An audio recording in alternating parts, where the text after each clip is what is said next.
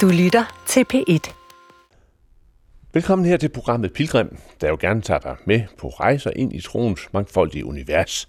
Jeg hedder Anders Laugesen, og i dag der går turen her fra Skurvognen og Voldum til Mystikmesse i København. På Mystikmesse kan man i sandhed tale om at komme på besøg i mangfoldige universer. Men mange af dem, jeg taler med, er skeptiske over for udsagnet om, at der er tale om troens universer. For dem, der er det på mystikmessen erfaringen, som tæller. Deres univers handler om erfaring, ikke om noget, man skal tro på. Ikke desto mindre, så hører deres anliggende naturligt til inden for programmet Pilgrims Rammer, for her har tro en meget bred betydning. Sidste programmet, der taler Malene Finger Grøndal igen med kunsthistoriker Hans Jørgen Frederiksen om symboler. Men først ind i et univers, der i min barndom i 70'erne var et univers for de meget få. Så blev det til New Age, og i dag er det vokset til noget, man vel må sige er en del af det, der hører med, hvis man skal beskrive danskernes mangfoldige religiøsitet. New Age-ideologien og idealismen er trådt i baggrunden. Der er ikke spor af nyreligiøse bevægelser. Her er snarere tale om en messe, hvor man kan se forskellige tilbud an, og de fleste steder mod betaling prøve det, der vises frem.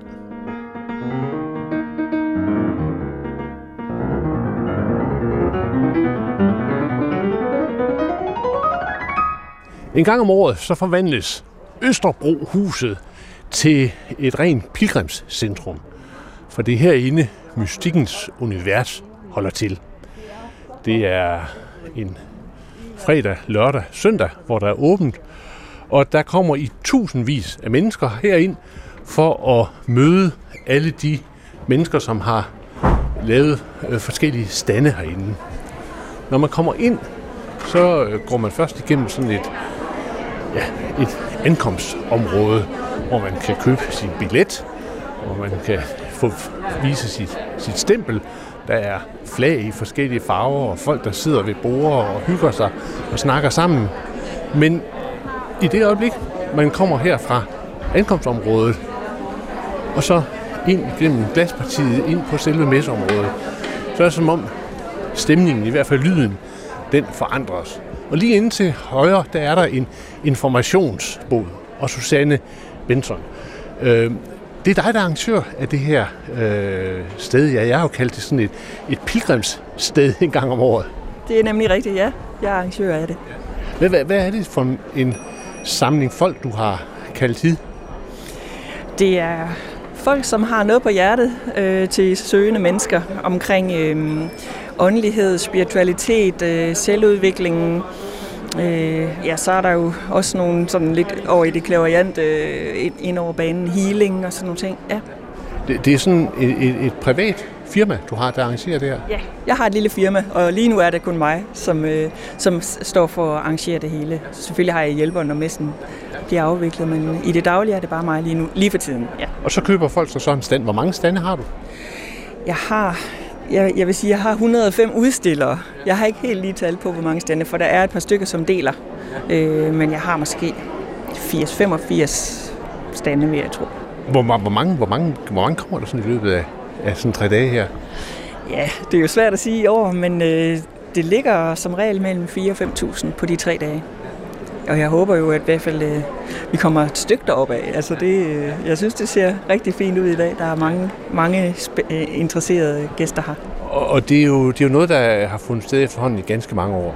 Det har det, ja. Den her messe, altså jeg arrangerer også det, der hedder Krop, Sind, Ånd-messerne. Øh, og de har kørt siden øh, starten af 90'erne. Og, og Mystikkens Univers, som er den her messe, den har kørt siden 2000. Vi startede i KB-hallen, øh, og det var en, fordi der var mange, som efterspurgte en mere spirituel altså overbygning på helsemesserne. Og så, øh, så lavede vi den her. Jamen, jeg må rundt og se, hvad der gemmer sig derinde i små. Tak for det. Tak. Ja, fordi så snart man kommer ind her, så øh, kan man tydeligt se, at vi er et sted, hvor der øh, ikke bare tales, men også gøres. Herinde, der er vi afbalancering via, rå, via zoneterapi. Øh, jeg kan se, at du, du, du er du zoneterapeut, der sådan giver folk mulighed for at prøve. Ja, man kan få prøvebehandling her i afbalancering i det kinesiske yin-yang-hjul via zoneterapi. Ja. Øhm, nu har jeg lige hørt herhenne, at, at det, er sådan, det er sådan en spirituel messe. Ja. Hvad, hvad er sådan det spirituelle aspekt i det, du laver? Det er uh, selve afbalanceringen. Øhm, det er energimæssig afbalancering, hvor jeg går, ind og bruger telekinese, når jeg afbalancerer. Hvad vil det sige? Telekinese, det er at flytte rundt på strukturer. Så det kan være blokeringer i kroppen, som jeg forløser og flytter rundt på energier, der har samlet sig øh, for eksempel i et organ og holder på energien der, så den ikke flyder rundt i kroppen. Hvordan lærer man sådan noget? Ja, det lærer man øh, der, hvor jeg har er blevet uddannet til zoneterapeut. Det er inde på Gammel Kongevejs zoneterapeut, akupunktur og massageskole. Den øh, eksisterer ikke mere, den er lukket ned, men der øh, blev vi undervist i afbalancering. Spændende. Nå, jeg, må, jeg må videre rundt. Var, var det dejligt at få sådan en omgang? Skal til at have en tur nu. Så god fornøjelse. ja, godt, ja. Øhm, noget af det, som, øh, som man ser, når man kommer herind, det er jo på sin vis øh, et, et sprog, som er opstået omkring ja, det åndelige, det spirituelle. Her er der en dame, som er ved at lægge hænderne på en klient, der ligger på en madrasse, øh, og som også er ved at, ligesom at give energetiske behandlinger, tror jeg. Øhm, og det sprog, der er opstået, har rigtig meget at gøre med, ja, med det der med farver og energi, øh, med det, at verden øh, er flerdimensionel, altså at der er mere end, end det, som bare umiddelbart ses og høres og vejes. Herhenne, der er der et stand, der hedder Enagramforeningen. Og, og Lars, øh, du står her. Hvad, hvad er det, I gør her? Jamen altså, vi, vi samler alle folk, som er enagramnørder, dem som øh, gennem et langt liv har, har tænkt, at øh, det her, det virker, og det virker, og det virker. En enagram, hvad, er det for noget? Okay. Enagram, det er en øh, type indikator, kan man kalde det. Det vil sige, den, den indikerer, at der er forskellige typer, og det, der er sjovt ved de her ni typer, det er, at de findes i alle kulturer. Så du kan tage til en lille stillehavsø, hvor de sidder og spiser bananer, så kan du snakke med dem, og så finder du ud af, at der er en nier der, han ser meget tilbagelænet ud, og der er en toer der, som hele tiden går rundt og har omsorg for alle mulige, og ham der, han, han ser ud som om, han hele tiden vil bestemme, og i rette sæt, okay, det er en etter. Og så har hver sådan en, en struktur, som de lidt tvangspræget udlever hele tiden, og mange gange ikke er bevidste om. Så det vil sige, de, de har ikke den træning, som vi giver i enagrammet, til at betragte sin type og træde tilbage og så sige, skal jeg nødvendigvis leve den type ud nu, eller kan jeg ligesom sige, her passer det ikke at være hjælpende, her passer, der noget, her passer noget andet. Så kan man sige, at det her det er et bud på sådan et, øh, et kort, der hjælper en til at manøvrere rundt i livet?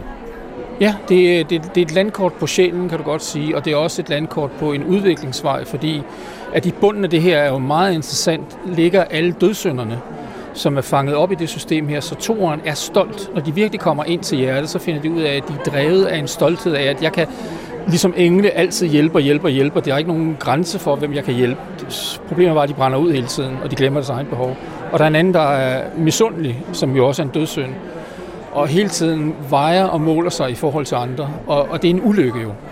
Hvordan ser du øh, det, I laver, sådan passe ind i forhold til meget af det andet, der foregår? Fordi det handler meget om energi og clairvoyance og sådan øh, på, på sin vis øh, virkeligheden, sådan spirituelle mellemfelter.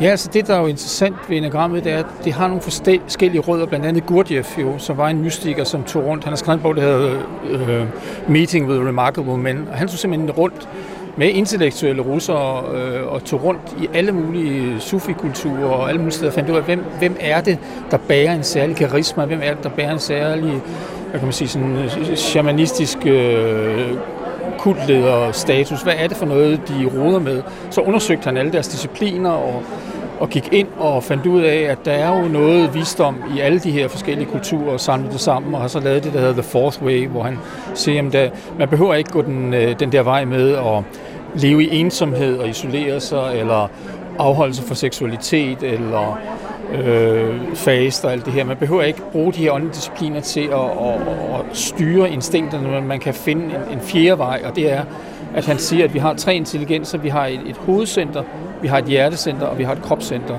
Og de tre centre, som Jesus sagde jo også, du skal elske Gud af hele dit hjerte, med hele din sjæl, med al din kraft og med hele dit intellekt. Og der er sådan en forståelse i også i Platon og i hele den filosofiske verden, at vi er tredelte på en eller anden måde i vores sjæl.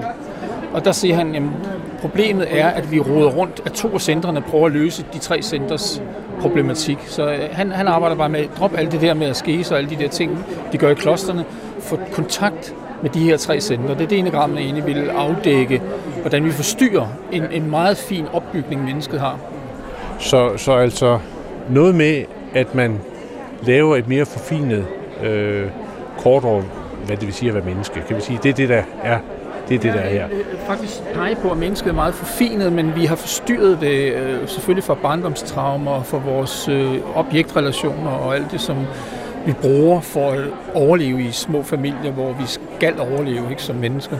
Så vi tilpasser os og tilpasser os og tilpasser os. Og der, der siger enagrammet, at vi, vi, vi må prøve på en eller anden måde at, at afprogrammere den der mekanisme, der er i os, at jeg altid skal være syv, som jeg er min enagram type 7, det vil sige, skal jeg altid komme med det bus, gode budskab? Skal jeg altid være den glade? Må jeg ikke komme hjem og være den triste? Nej, det har min søster taget den rolle. Ikke? Så der er nogle ting, vi ikke rigtig kan, kan, kan, kan få frihed med. Og enagrammet siger så, at det, det, det handler om at få kontakt med de tre center, og så begynde at eksperimentere med de andre udtryksmåder, og se, at du faktisk også kan det. Du skal ikke have den der ene rollehæfte, som du hele tiden tager op hver morgen. Så, så det ord, jeg vil tage med herfra, det er måske ordet frihed, det at finde frihed. Tak, tak, for, tak fordi vi måtte uh, snakke her. Øhm, ja, frihed, det er måske faktisk et meget godt ord for noget af det, der, der foregår øh, herude. Altså det at finde øh, nogle dybder, eller finde noget, øh, nogle årsager, som er med til at skabe en form for, ja, lad os bare kalde det frihed. Noget af det, som, som er sådan øh, bevægende ved at gå rundt herude, det er, at man øh, på sin vis fornemmer en ret stor øh, sådan intensitet. Der er mange stande, hvor folk de øh, sidder og får vejledning og øh, bliver læst i hænderne og så videre. Nu har jeg lavet en aftale med en, en dame, jeg simpelthen kan finde, fordi der er så øh, er så mange stande herude og så mange øh, veje. Jeg prøver det hernede. Men altså den der øh, intensitet, øh, synes jeg egentlig er, er, er ganske øh, bevægende. Så, nu tror jeg, jeg har fået øje på hende damen herovre. det. Jeg er kommet til et hjørne her, hvor der står krystalkompasset. Øh, og der ligger så en masse sten på, øh, på sådan et, øh, et ja, man kan sige et slags landkort her. Og, og Susanna, ja. det er dig, der sidder her. Hvad, hvad, hvad, hvad, hvad sker der, når man sætter sig her? Jamen, øh, man får lov til at stille et spørgsmål, og så er det faktisk ens egen underbevidsthed, der svarer. Fordi det her har du i kompas. Og det her kompas, det har jo sine retninger, som vi kender dem, men hver sted har sin symbolik. Og så har vi otte krystaller, som også har noget helt for, altså de går ud på chakra, de chakrastene, og det vil sige, at det giver dig muligheden for at tale for din egen underbevidsthed. Det vil sige, at du har svarene i dig selv. Så det er mig som klavianten og ved, hvordan placeringen, hvilken sten der bliver placeret, hvor fortæller, hvad der sker i dig, og hvad rådet er, hvad du kan gøre fremadrettet. Hvad du skal have fokus på. Hvad der skal være dit fundament i det her spørgsmål. Hvad du kan stille efter. Hvad du kan gøre, om der er nogle skygge, skyggesider, der larmer. Om det er din... Øh, egen omsorg, du skal have fokus på, om du skal lytte til din egen indre dialog, om det skal ændres på, om du skal være i hjertet. Altså, det kan være mange svar, alt efter hvilken person. Men din underbevidsthed kommer med svaret, og så er det bare mig, der hjælper dig med at tolke, hvordan og hvorledes. Men, men, men hvad, er, hvad er det så det specielle, du så kan ind i den her proces? Jamen det er, for det første er det mig, der har opfundet det her, sammen med min, øh, min guide. Min proces er at gøre dig klar over at vise dig, hvad det er, din underbevidsthed fortæller. Og du får ikke noget nyt at vide her, men du kan få en afklaring i, hvad du kan gøre for at komme videre. Øh, og det kan blandt andet være, i stedet for at, at, at dømme dig selv, så vær i kærlighed i forhold til sig selv. Så, fordi vi ved som mennesker, jo mere vi dømmer os selv, jo mere vi punker os i hovedet, jo mere er vi i frygten og så videre. Men, men her handler det om, det jeg kan gøre for dig, det er at hjælpe dig videre og fortælle dig, at svaret ligger i dig selv. Men jeg som klaverjant kan vise dig, hvordan du selv kommer videre. Så, så, så det du gør, det er, at du hjælper den, der kommer her, til at komme i bedre kontakt øh, med det, som man egentlig ikke rigtig ved er der. Yes, det vil sige at komme bedre i kontakt med sig selv. Vi er rigtig dygtige alle sammen til at søge svarene udefra, og det er det, vi som alternativ behandler, vi lever af, at folk kommer til os og stiller spørgsmål. Men mit mål her, det er simpelthen at hjælpe folk til at lære at lytte til deres egen intuition, og også søge svaren indad. Fordi hvis man, ikke, hvis man kun lytter til folk udefra, så tager man ikke rigtig ansvar for eget liv. Og det er det, jeg går meget højt op i, det der med at tage ansvar for eget liv, og så hjælpe folk til at lytte til intuitionen. Og det er det, det her redskab hjælper dig selv. Tusind tak. Nu øh, begiver jeg mig så videre fra krystalkompasset øh, og så ind i øh, forbi øh, en stand, der tilhører Mirakelper, og så øh, herhen, hvor der er nogle fine tegninger. Og det er dig, Bets, der, der, der. Ja. Hvad, hvad, hvad, hvad er det, du gerne vil udtrykke i de her tegninger? Jamen altså, det er egentlig universet. Det er også vores øh, tro vores meninger. Det er det, vi hører, det vi ser, det vi fornemmer omkring os. Det, det er sådan, øh, ja, hvad skal man kalde det? Det er sådan holdt i pastelfarver noget af det, og der er meget guld, og det er sådan udflydende, øh, det er sådan sfæriske former, eller kan man, kan man strække det så langt, at man kan sige, at det er energiformer? Ja, man kan godt sige, at det er energi. Der er meget energi i det det er et energiflow, det er, det er intuitionsbilleder, det er det, jeg får ned. Så der er meget energi i det. Og nu siger du får ned, hvad, hvad mener du med det? Men det er det, jeg fornemmer, når, når jeg beder om at få noget ned, når jeg snakker med universet og, og hvad der er der, når jeg henvender mig til det. Har, har du sådan en engel, der hjælper dig? Eller? Jeg har ikke en bestemt engel, der hjælper mig, og jeg har ikke nogen bestemte personer, der hjælper mig. Øh, det er forskelligt, hvad jeg får ned, øh, og det kan man også se i mine billeder. Det er forskellige serier, jeg har, efter hver, hvor henne det er, jeg er, og hvad jeg får ned. Og så handler det også om, hvor jeg er i mit liv henne. Ikke? Som en hver kunstner, kan man sige. Men tak for det. Jo, jeg vil lige spørge, hvad, hvad, hvad, hvad gør, at du udsætter billederne her på, på, på, på lige præcis på denne her messe, og ikke sådan en kunstudstilling? Jamen det er fordi, at der er alternativt her, og der er energier, der er engler, der er alle ting her. Det kan jeg godt lide. Jeg kan godt lide kroppen, og jeg kan godt lide sindet også, at det følger med. Så det Tak skal du have. Så øh, bevæger jeg mig længere ned, og det er altså... Det er lidt svært. Ja, hej. Øh, ja, det kunne godt være, at jeg havde brug for lidt livsflow her. Øh, flow, flow game, ja, det kan godt være. Øh, hvad, hvad, hvad? Indiansk, indiansk medicin, jul ja. og lyncoaching. Ja, ja. flow game er et flow game. samtale- og refleksionsspil. Ja, hvis jeg nu skulle have en lyncoaching i, hvordan tørn skal man finde ud af, hvad der er hoved og hale sådan et sted som her? Mm, ja, det var et meget godt spørgsmål. Det, altså, var det ikke det? Jamen se, hvad hedder det... Um, altså, man kunne for eksempel overveje spørgsmålet om, øh, men hvad er det, jeg har brug for at få næring til mig selv ved at komme her? Ikke? Øh, på sin instans, på sådan et, et, et messe som det her. Og lige præcis det spørgsmål kunne man få noget inspiration til ned hos mig. Okay. Fordi jeg er coach. Okay. Øh, og jeg er jo ikke bare coach-coach. Jeg er også flow game Og flow game er et samtale- og refleksionsspil, som vennergrupper for eksempel, eller team kan spille, hvis de har brug for at få nye måder at tale om det, der er betydningsfuldt og vigtigt. Og jeg er så den eneste coach i Danmark, der bruger flow game-spillet ja. i min coaching-praksis. Okay. Og jeg er jo ikke bare coach-coach, fordi ellers var jeg jo ikke her. Der er et dybt åndeligt aspekt med i flow game-spillet, fordi det for over 20 år siden blev skabt med inspiration fra indiansk medicin jul. Så der er meget stærkt åndeligt aspekt med, når jeg faciliterer flow game spil, og ikke mindst også, når jeg coacher. Mm. Så derfor er jeg selvfølgelig her. Så hvis man har det sådan, hvad er det egentlig, jeg søger efter på sådan et sted som her, så kan man komme ned og få inspiration Starter med dig. Ja, det kunne ja, være, jeg skulle have startet her, men nu er kører båndoptageren, så jeg må hellere komme, komme, komme videre rundt. Jeg, jeg tror, jeg skal ind til de der engle her. Du kan få din coaching her Ja, det er godt. Tak for det. Tak skal du have.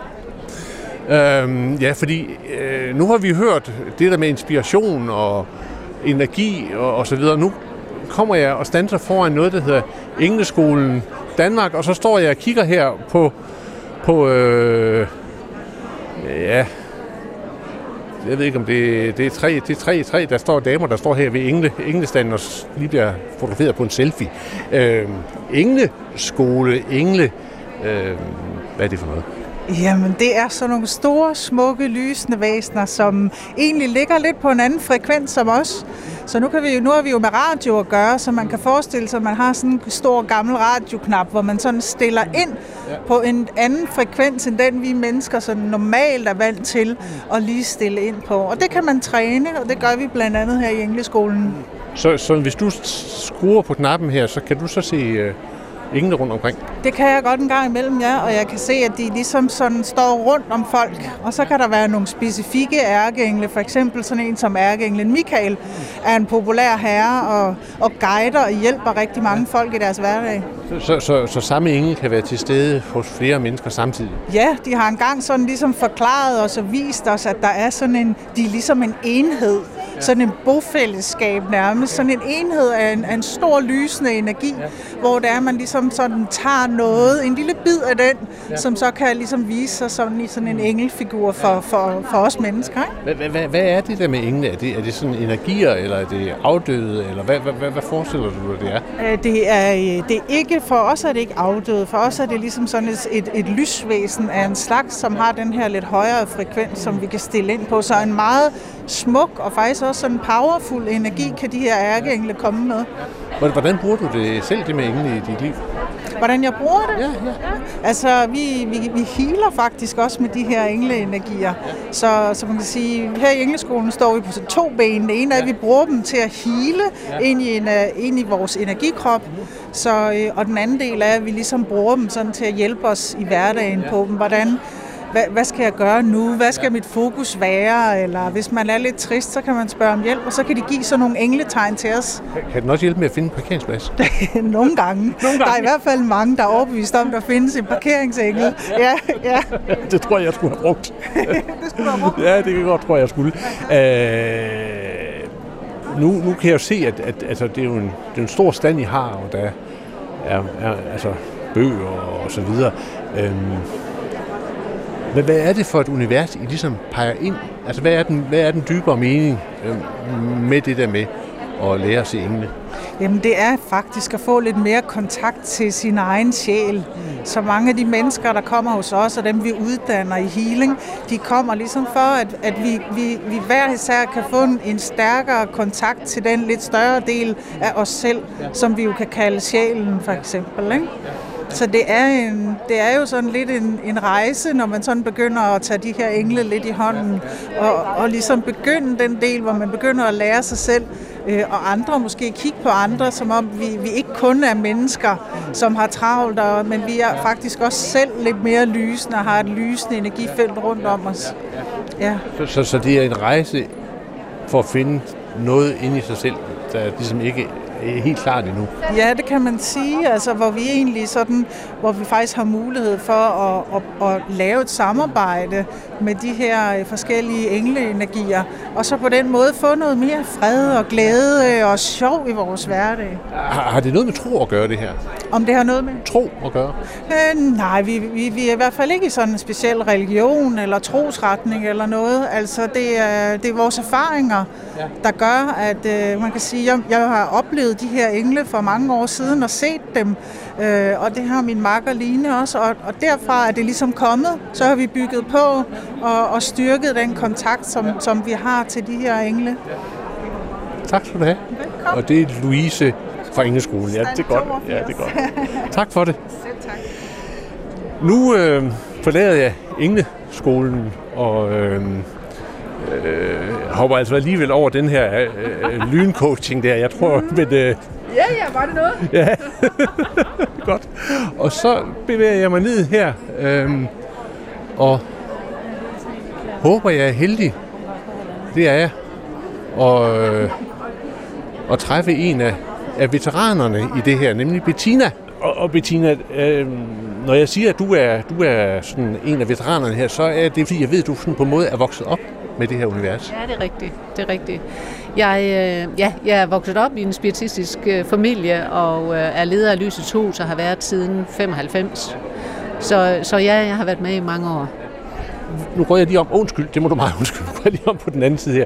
Bettina, hvad, hvis du nu sådan ser det lange forløb, øh, omkring den her bevægelse, der jo altså så gør, at der er tusindvis af mennesker, som, som, som kommer her i weekenden.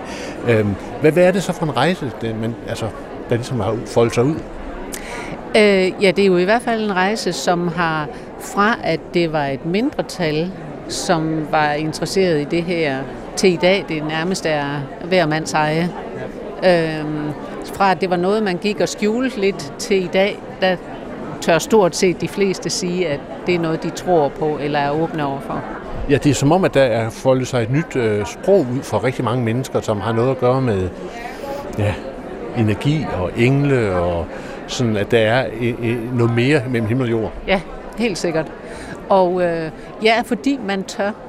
Så, så der, der er nogen, der er gået foran og, og har turet stå ved det. Og så blev, på den måde er det blevet en hver mands eje. Og der er rigtig mange ting, som man... Øh, øh, det her med, ja, vi tror, der er mere mellem himmel og jord. Det tør vi i hvert fald godt sige. Og så har vi ligesom taget det første skridt i hvert fald. Og så, når man åbner døren på den måde, så kommer der jo ligesom mere og mere til, så får man pludselig en spirituel oplevelse faktisk. Og så er vejen banen, kan man sige.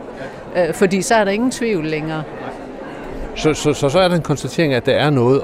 Og, og kan man så sige, at sådan et sted her, det er så en mulighed for at prøve, for at prøve ting af, altså ligesom, hvad er det så, det dækker over det der med, at der er mere, mellem himmel og jord? Ja, helt sikkert, helt sikkert, fordi det er jo det, der sådan er lagt op til på de forskellige boder, at komme ind og, og prøve det af. Hvad, hvad, er det, hvad er det, du ligesom kan vise? Altså, jeg laver klaviance, når jeg sidder her. Til daglig, der laver jeg klaviance og afdøde kontakt. Og så har jeg en toårig uddannelse til at uddanne medier og klaviante rådgiver. Altså folk, der har kontakt med afdøde? Ja.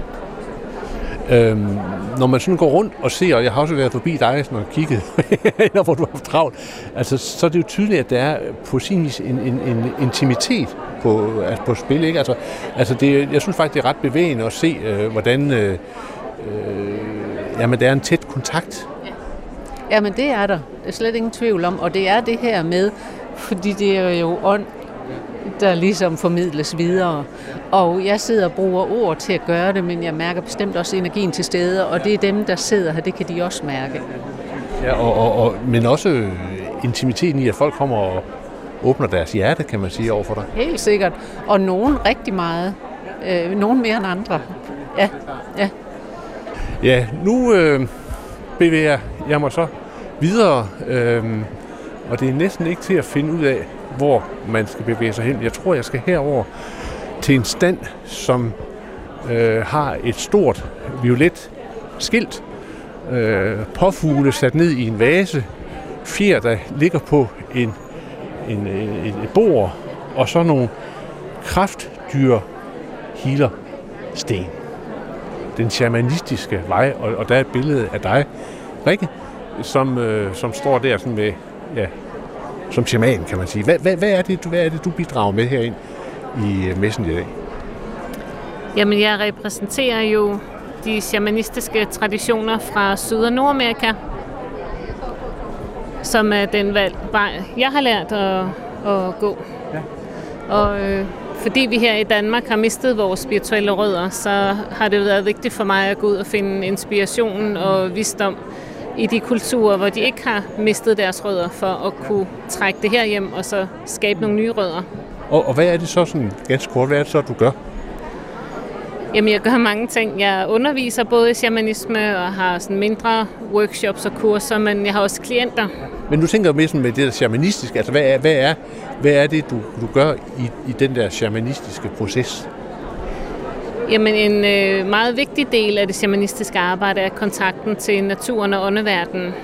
Så øh, sådan meget forenklet sagt, så handler shamanisme om at kommunikere med åndeverdenen, med dyr, planter, øh, åndevæsener. Og så er der rigtig mange forskellige måder, man kan arbejde med dem. Øh, men det handler meget om at skabe den her forbindelse til naturen og til åndeverdenen. Og så derigennem hente hjælp, råd, vejledning, healing. Øh, og på den måde skabe mere harmoni og balance, både i sig selv, men også i den verden, vi lever i. Og, og der har du så øh, forskellige redskaber her med, med de her øh, fjer og kraftsten, og over på den anden side, der er der shamanistiske trommer. Ja, de shamanistiske kulturer har benyttet sig af mange forskellige redskaber i det shamanistiske arbejde. Og øh, fjer kommer jo fra dyr, som har kraft og visdom, som vi kan arbejde med. Øh, trommer er jo også lavet, hvis det er en ægte tromme af dyreskin og træ og sådan noget. Så igen rummer det dyrets ånd, dyrets visdom. Så der er sådan flere dimensioner i arbejdet, når man arbejder med en shamanistisk tromme, eller en fjer, eller røgelse. Hvad, hvad, hvad, øh, hvad giver det dit liv, det at være shaman? Altså, hvordan, øh, hvordan er det med til at give dit liv øh, retning og, og dybde? Jamen, det har ændret mit liv fuldstændig. Øh, det gør mig lykkelig, det gør mig... Jeg føler mig meget forbundet til verden, til livet. Jeg er kommet utrolig langt i min egen helingsproces. Altså, jeg, jeg har det godt, jeg er lykkelig, jeg elsker livet, jeg føler mig forbundet og holdt af livet og naturen. Hvor øh, ja, der er ikke rigtig noget, der kan vælte mig op ind. Jeg kan selvfølgelig godt møde noget modstand eller, eller ting, som kan være svære, men det, jeg har redskaberne til hurtigt at komme ud på den anden side, så det har beriget mit liv på alle mulige måder. Nu har jeg været meget rundt og, og snakket med, med en del folk, og, og noget af det, der har været sådan fælles, det har været, at, at, at det har repræsenteret meget øh, forsøg på en måde på at finde noget, der lå skjult inde i folk, noget som ikke var forløst. Men du er så en af dem, der har fundet noget, som du har fået forløst. Ja, og det er, altså jeg har flere lærermestre øh, fra både Syd- og Nordamerika, men øh, Keo-folket i Peru har om nogen en visdom, som vi har brug for i verden i dag, og de lærer os at kommunikere direkte med naturen og naturånderne. Modsat de fleste andre traditioner, som mere lærer os, at naturen er levende, vi kan øh, bede til den, vi kan lave offringer til den og sådan noget, men vi lærer ikke at kommunikere direkte. Og det gør hele forskellen.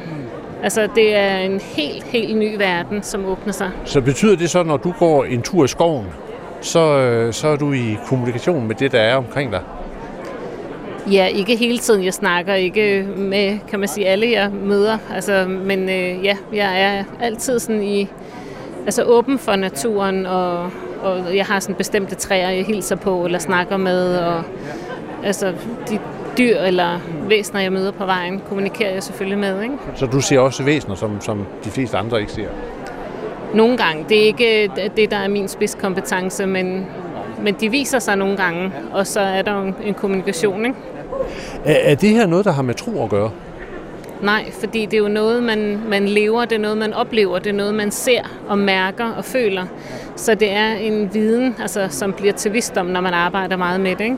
Tro handler jo om at acceptere noget som værende rigtigt, selvom man ikke ser det eller mærker det. Så der er faktisk en rigtig stor forskel. Tak for det. Tak for det. Ja. Farvel. øhm, nu bevæger jeg mig af de her øh, veje, og så ser jeg, om jeg kan komme herop, for jeg har faktisk en aftale med øh, en kvinde, der står heroppe i øh, en øh, lysegrøn, øh, jeg ved ikke, om det er en silkeskjort eller hvad det er, men i hvert fald så er hun travlt beskæftiget med at, at spraye dufte ud over, ud over øh, folk her. Og, og, og nu, nu vil jeg spørge, hvad, hvad er sådan, sådan det her dufte noget? Hvad, hvad, hvad, hvad kan det? Øh, det kan hjælpe øh, dig med at komme lettere igennem livet. Ja. Øh, hvor du øh, for eksempel har jeg en, der hedder Let Go, som hjælper dig med at slippe ting lettere, hvad du ikke har lyst til at bære med dig. Og de siger jo, at vi har 99.000 tanker i døgnet. Så, øh, og at, at mange, mange af dem, ja, op mod 90 procent, er de samme, som du har tænkt i går. Så det er en rigtig god ting at tænke over, at slippe nogle af de gamle tanker, som du ikke har lyst til at tænke. Så, så, så altså, kan du ikke lige give et lille spray? Det så, så, så, øh, så kan vi se. Jamen nu skal jeg se, hvis der så går helt kluder i, i, i, i udsendelsen, så, så ved, ved folk hvorfor. Så har du helt glemt, ja, så, hvorfor er det sådan, at jeg skal sige ja. Men det dufter jo. Øh, hvad, hvad er forskellen på, på, på det her, og så når jeg nu køber noget parfume til min kone? Altså det her, det er rene øh, eteriske olier. Og duftene, de, lige nu, så kan du næsten ikke dufte duften mere, kan du? Nå, okay, men det var ikke så længe, så er den væk. Øh, så derfor er det mere, at det går ud over, den hjælper din aura, den her spray. Så den er lavet med super god energi, og bliver lavet på Bali på alle mulige smukke måder. Og når du så sprayer den ud over dig selv, så inviteres din aura til at vibrere på samme høje frekvens, som den er lavet med. Så på den måde bliver det netop for dig, eksempel med det her med at slippe at så bliver det endnu nemmere at slippe det. Så, så det er en måde at få en energirenselse på, eller sådan kan man ja, sige? Eller Eller? hjælp til det, som du arbejder med, vil jeg sige. Jamen, det er spændende. Ja. Tak for det. Jamen? Og helt til med jer. Øh, er, I, er det et sæt, I har købt her? Det der? El- Jeg overvejer at købe det både, ja, både til mig, men også til min gudmor. Altså, det kan, man kan jo altid bruge lidt ekstra. Ja, men ja, det er godt. God fornøjelse ved det. hej, hej. Øhm, nu... Ja, jeg kan altså stadigvæk dufte det, vil jeg påstå, men det... Øh, ja. Øh, nu øh, går jeg herhen øh, og drejer til venstre. Fordi herover der er der øh, faktisk øh, messens allerstørste stand, øh, som øh, beboes af øh, Folkekirken. Øh, I mange år så har Folkekirken været en fast del af, af, af de her forskellige messer herunder mystikkens univers. Og øh, det er et sted, hvor man kan sætte sig ned, og man kan få en kop kaffe, og man kan få sig en snak med øh, præster, som er let identificerbare. De er nemlig klædt i hvidt, og så har de sådan en gylden stola om, øh, om nakken. Og øh, Thorsten, hvad foregår der herinde i jer, på jeres stand? Ja. Vi øh, tilbyder forskellige ting. Vi er flere herinde. Vi er den lyttende kirke, som tilbyder at lytte til mennesker, og give et, et rum, hvor man kan fortælle i 20 minutter eller deromkring øh, om det, man har på hjerte til et menneske, der lytter uden at afbryde. Og så samler man ligesom op bagefter. Så det er et tilbud. Så er vi her med Mesterens Lys, som øh, tilbyder bøn. Øh, heling af hjertet er noget af det, vi ofte beder om. Øh, men også Christfulness og generelt jo, hvad mennesker er optaget af og som fylder i deres liv, det beder vi for. Og man kan sige herover der, der sidder der mennesker ved siden af, af præster klædt i hvidt, og der bliver lagt hånd på dem, og så, så, så, så beder de. Og til forskel fra de fleste andre stande, så, så er det jo gratis herinde. Det er rigtigt, ja. Det, ja, sådan er det. Det er gratis. Vi tilbyder også en, en kop kaffe eller en, en snak ved nogle cafébord, der er. Ja, øh, vi vil jo gerne give det videre, som vi selv oplever er rigtig øh, meningsfyldt for os og vigtigt. Vores, øh, vores vandring, kan man sige, med Gud og med Jesus, og den kærlighed, vi erfarer, og den lagdom også i vores egne liv, vi erfarer. Øh, så det er det, vi gerne vil. Det er derfor, vi er her. Hvordan, øh, hvordan ser du øh, det, der foregår herinde, øh, i forhold til det billede, vi ser rundt omkring på standene? For man kan sige, rundt omkring på standene, der øh, er det tydeligt, at der er nye måder at formulere sig om eksistensen på. Der kommer nye begreber omkring energi og ting, der er i det ubevidste, og finde ud af, hvad der er op og ned med en, og så videre. Hvordan, hvordan ser du øh, jeres øh, bud øh, på tingene spille ind i forhold til det? Ja, vi vil rigtig gerne være en del af et stort fællesskab af mennesker, der søger større helhed og er på vej i deres liv mod det. det sådan ser vi også på os selv. Og øh, vores øh, orienteringspunkt, kan man sige, er jo Kristus. Det er ham, vi øh, gerne vil lære af og vokse sammen med. Og øh, det er det, vi også gerne vil dele ud af, kan man sige. Men vi ser jo alle menneskers søgen som øh, grundlæggende et udtryk for, at vi har skabt et Guds billede, og det Guds billede længes efter at tage form i os alle sammen, og, og det kan have forskellige udtryk. Øh, Det, som vi fokuserer på, er, er nok mindre, hvad skal man sige, de tolkninger, sådan rent mentalt og dogmatisk, som du kan lægge Øh, ja, som du kan diskutere rigtig lang tid, og det oplever vi ikke er så frugtbart. Derimod vil vi gerne øh, møde, mere befinde os på hjertets plan, kan vi måske sige, og, og prøve at lytte ned under de tolkninger og sige, hvad er det, der rører mennesker, hvad er det, mennesker oplever som smerte i deres liv, som øh, drømme i deres liv, som det, som, hvor vi oplever, at Gud er på færre, så at sige. Og, og der mødes vi, og der vil vi gerne øh, sammen gå til Kristus med det, som øh, vi øh, fylder i vores hjerter. Kan du, kan du som, som teolog lære noget af, af nogle af de øh, formuleringer, tolkninger og begreber, der, der kommer på banen her? Det tror jeg helt bestemt. Det oplever jeg i hvert fald, at jeg gør. Altså jeg tror, at øh, vi altid kan lære meget. Altså, min øh, tilgang, en måde at sige det på er måske, jeg tror jo, at Kristus er sandheden, men jeg har jo kun set øh, nogle få facetter af, hvad den sandhed betyder. Så jeg er jo i en lang øh, opdagelsesproces, og der øh, har andre mennesker måske set andre øh, sider af den sandhed, som jeg har oplevet ting, måder, det kan komme til udtryk på i vores liv, som, som jeg kan lære noget af. Så jeg oplever at lære meget øh, øh, ja, i møde med alle mennesker, kan man sige. Hvad, hvad, hvad for eksempel, kan du give eksempel på noget, du, du sådan er blevet inspireret af herude? Altså i, i det univers, der er herude? Ja, altså noget af det, som vi er optaget af, er jo også at genopdage, kan man sige, nogle af de sider af, af kirkens spirituelle tradition, som måske har været underbetonet eller mere eller mindre glemt igennem øh, sådan i nyere tid. Ikke? Og der er jo sådan noget som, som meditation og kontemplation, jo en af dem. Noget andet er måske den helbredende bøn, øh, og ofte dukker de her ting jo op andre steder end i kirken, hvis vi selv har glemt dem. Og det er jo noget af det, vi kan måske igen opdage, kan man sige, eller er i gang med at genopdage, for eksempel. Så, så det er nogle af de afgørende sider, som vi i hvert fald er optaget af at, at dykke mere ned i. Altså det med, med heling, for eksempel heling af hjertet, og, og også rent fysisk jo, altså fordi mennesket er en helhed. Øh, og netop det kontemplative, altså fordybelsen, øh, meditationen og så videre. Ikke?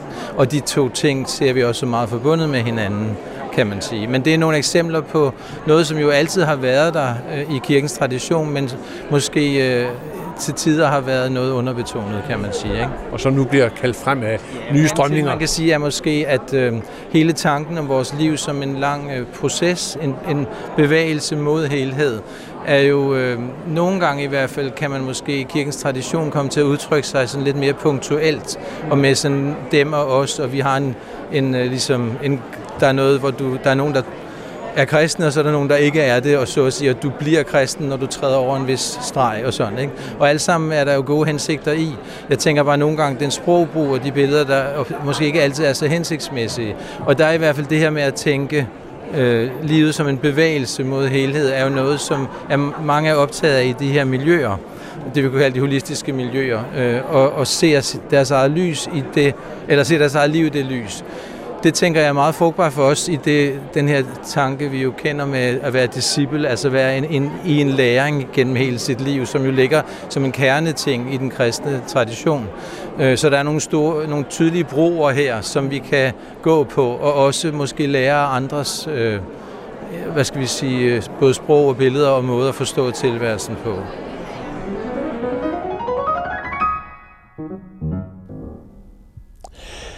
At tænke livet som en helhed og som bevægelse. Det var her til sidst missionspræst Torsten Borby Nielsen for organisationen i Mesterens Lys.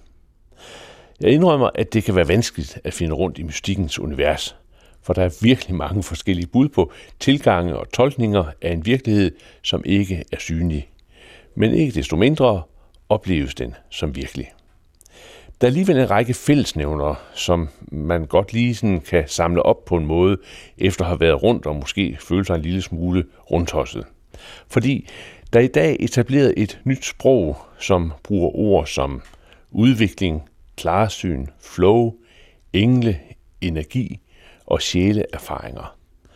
Og det sprog er et stort skift i billedet af den bredde, der tegner danskernes tro. Det næste indslag er med kunsthistoriker Hans Jørgen Frederiksen, der i denne tid fortæller om symboler her i programmet Pilgrim. Og måske er der en eller anden form for forbindelse til noget af det, vi netop har mødt på mystikkens univers.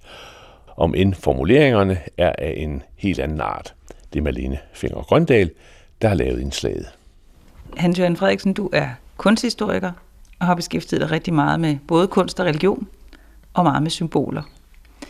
Og som du tidligere har fortalt om, så er symboler jo andet og mere end det, vi måske sådan umiddelbart forbinder det med. Og det kan jo også være noget, som, som faktisk kan forstås og aflæses, måske endda på, helt på tværs af, af kulturer. Vi sidder med nogle billeder foran os, hvor der er nogle, hvad kan man sige, mere af de mere sådan øh, abstrakte og måske helt arketypiske symboler. Prøv at sige lidt om, hvad det er for nogle billeder, og hvad vi kan, hvad vi kan se i dem. Ja, det, vi har tre billeder, og de øh, har alle tre som en hovedingrediens en bestemt geometrisk figur, nemlig den på en vis måde enkleste af dem alle sammen, nemlig cirklen. Øh, og det vil sige, at det vi beskæftiger os med lige nu, det er altså symboler af, af den slags, man kan kalde abstrakte symboler, øh, i modsætning til sten, bjerg, træ og så videre. Så øh, matematisk geometriske abstrakte symboler, som jo på en vis måde i udgangspunktet ligger tættere på idéverdenen, hvis vi skulle referere til Platon, end, øh, end tingene i deres øh, tredimensionelle soliditet gør. Ikke? Så, så det er cirklen, vi kigger på, og det interessante ved den, når vi taler om symboler, det er vel først og fremmest det, at den har en, en nærmest, altså i bogstavelig forstand, universel betydning, at, at vi støder på den i, i alle de kulturer, vi konfronterer os med, og med grundlæggende den samme betydning. Altså nemlig den for så vidt ret indlysende betydning af noget helt, noget fuldkomment. Cirklen er den eneste figur, der kan defineres som en figur, der har et og kun et centrum, hvorfra der er lige langt til alle dele af periferien. Det er per definition en cirkel. Den er også karakteriseret ved, at denne cirkel er uden begyndelse og slutning, og alligevel er den sluttet. Så den, den rører øh, allerede ved den øh, definition ved noget, som vi kan relatere til, men som vi også er klar over ligger uden for vores øh, øh sådan rationelle erfaringssfære.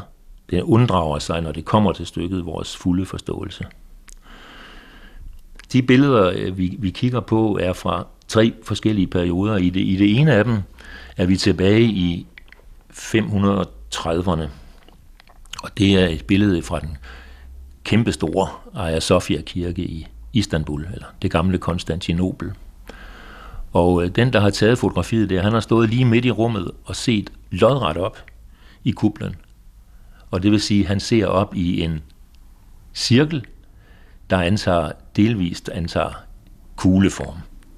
Og til begge sider, der breder den sig ud i kvartekugler.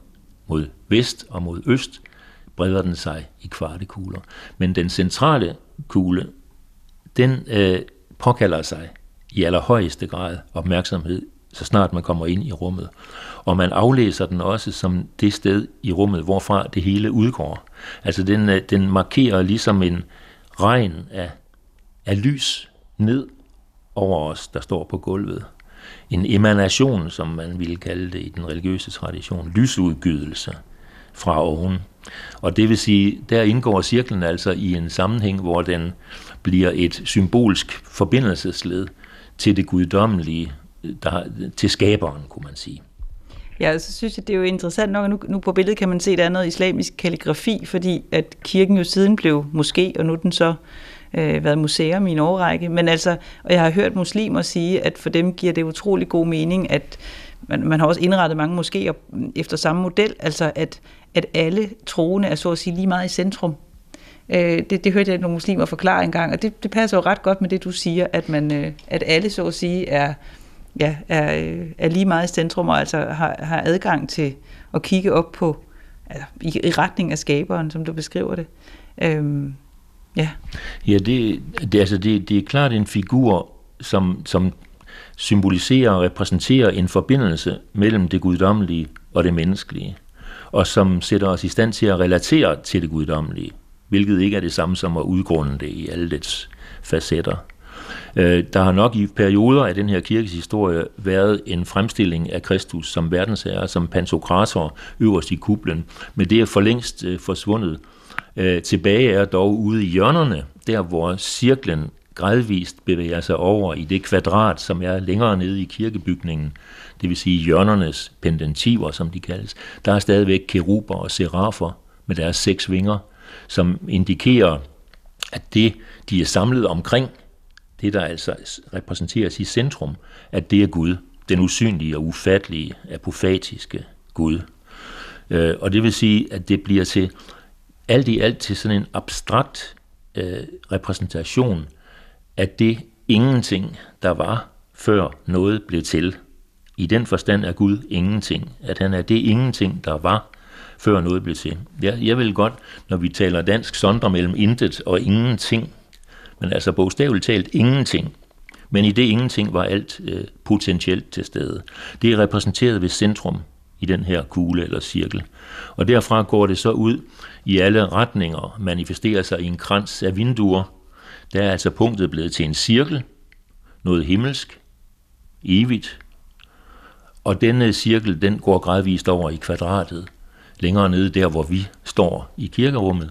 Og øh, kvadratet er et oldgammelt symbol for den fysiske verden.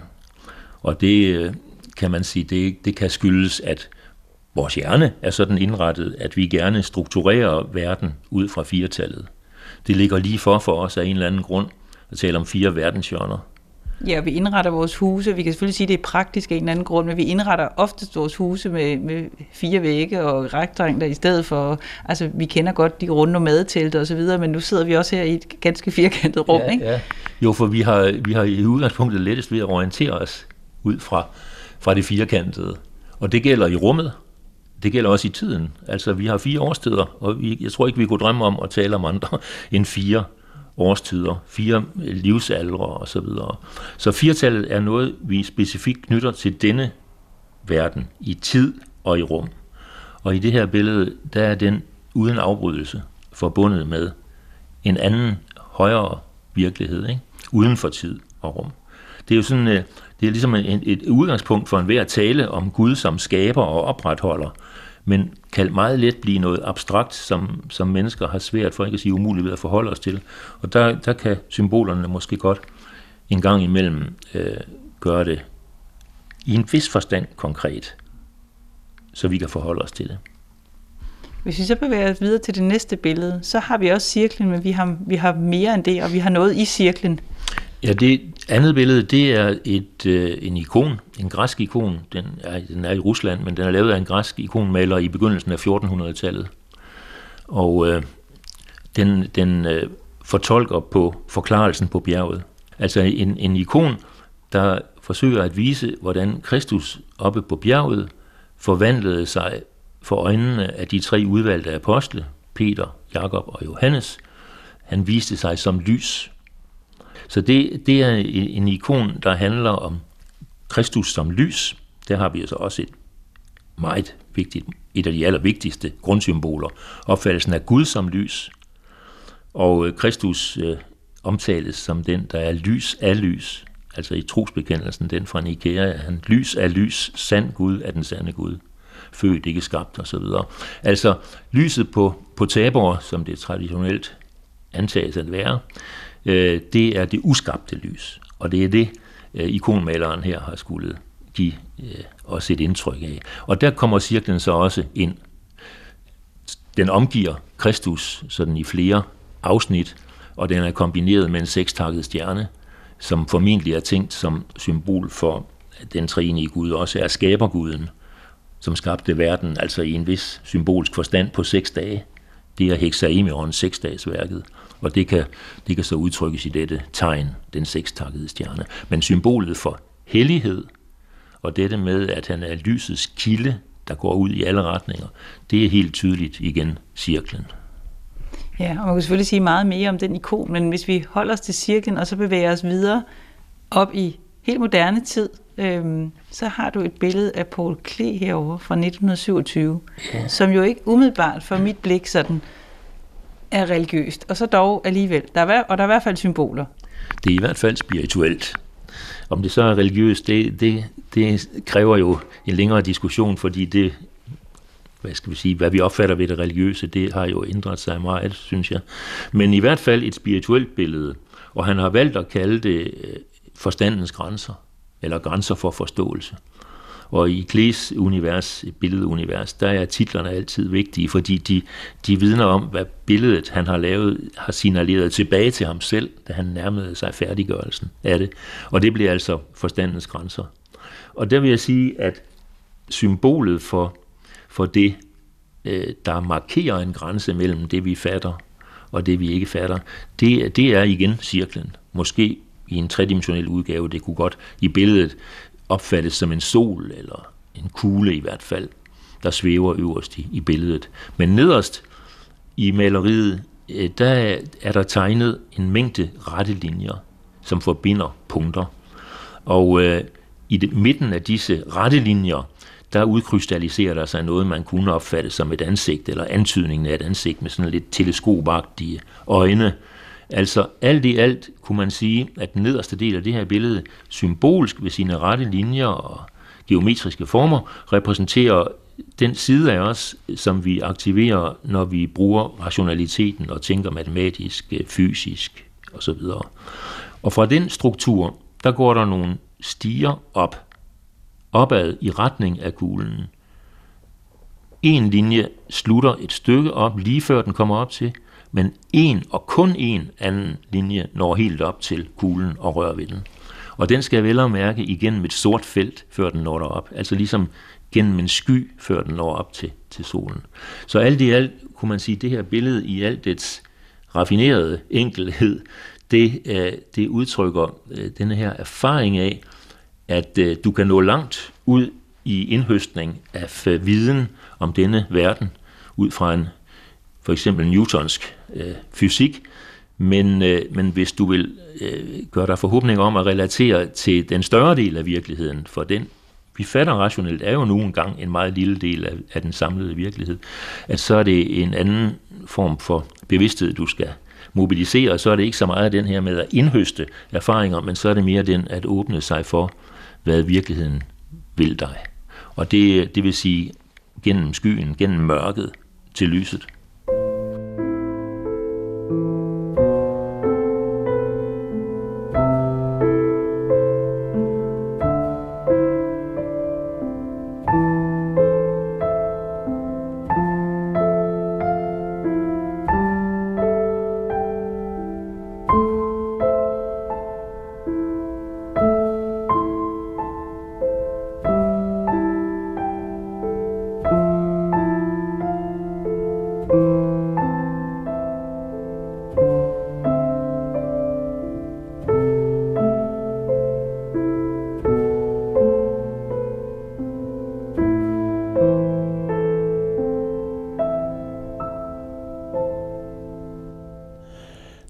Kunsthistoriker Hans-Jørgen Frederiksen, som Malene Fenger Grøndal havde talt med.